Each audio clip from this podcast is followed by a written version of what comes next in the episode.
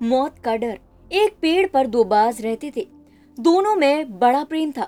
दोनों शिकार की तलाश में निकलते थे और जो भी पकड़ लाते उसे शाम को मिल बैठ कर खाते थे। कभी किसी बाज को कुछ नहीं मिलता था तो भी कोई परवाह नहीं करता। आपस में मिल बांट कर खा लेते थे। बहुत दिनों से यही क्रम चल रहा था। एक दिन दोनों शिकार पकड़ कर लौटे। एक की चोंच में चूहा था और दूसरे की चोंच में सांप। दोनों की चोंच में शिकार तब तक जीवित थे। पेड़ पर पहुंचकर दोनों बाज बैठ गए। उन्होंने पकड़ ढीली की।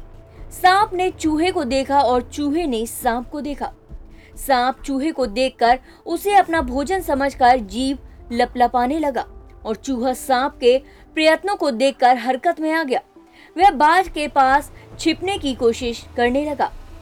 उस दृश्य को देखकर एक बाज गंभीर हो गया और दूसरे ने उससे पूछा, दोस्त किस चिंतन मनन में डूब गए हो।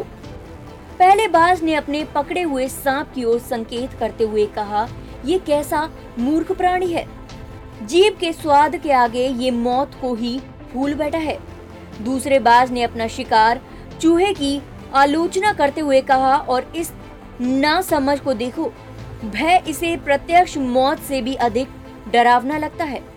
उस पेड़ के नीचे एक मुसाफिर आराम कर रहा था। उसने दोनों की बातें सुनी और एक लंबी सांस छोड़ते हुए बोला, हम लोग भी तो सांप और चूहे की तरह स्वाद और भय को बड़ा समझते हैं।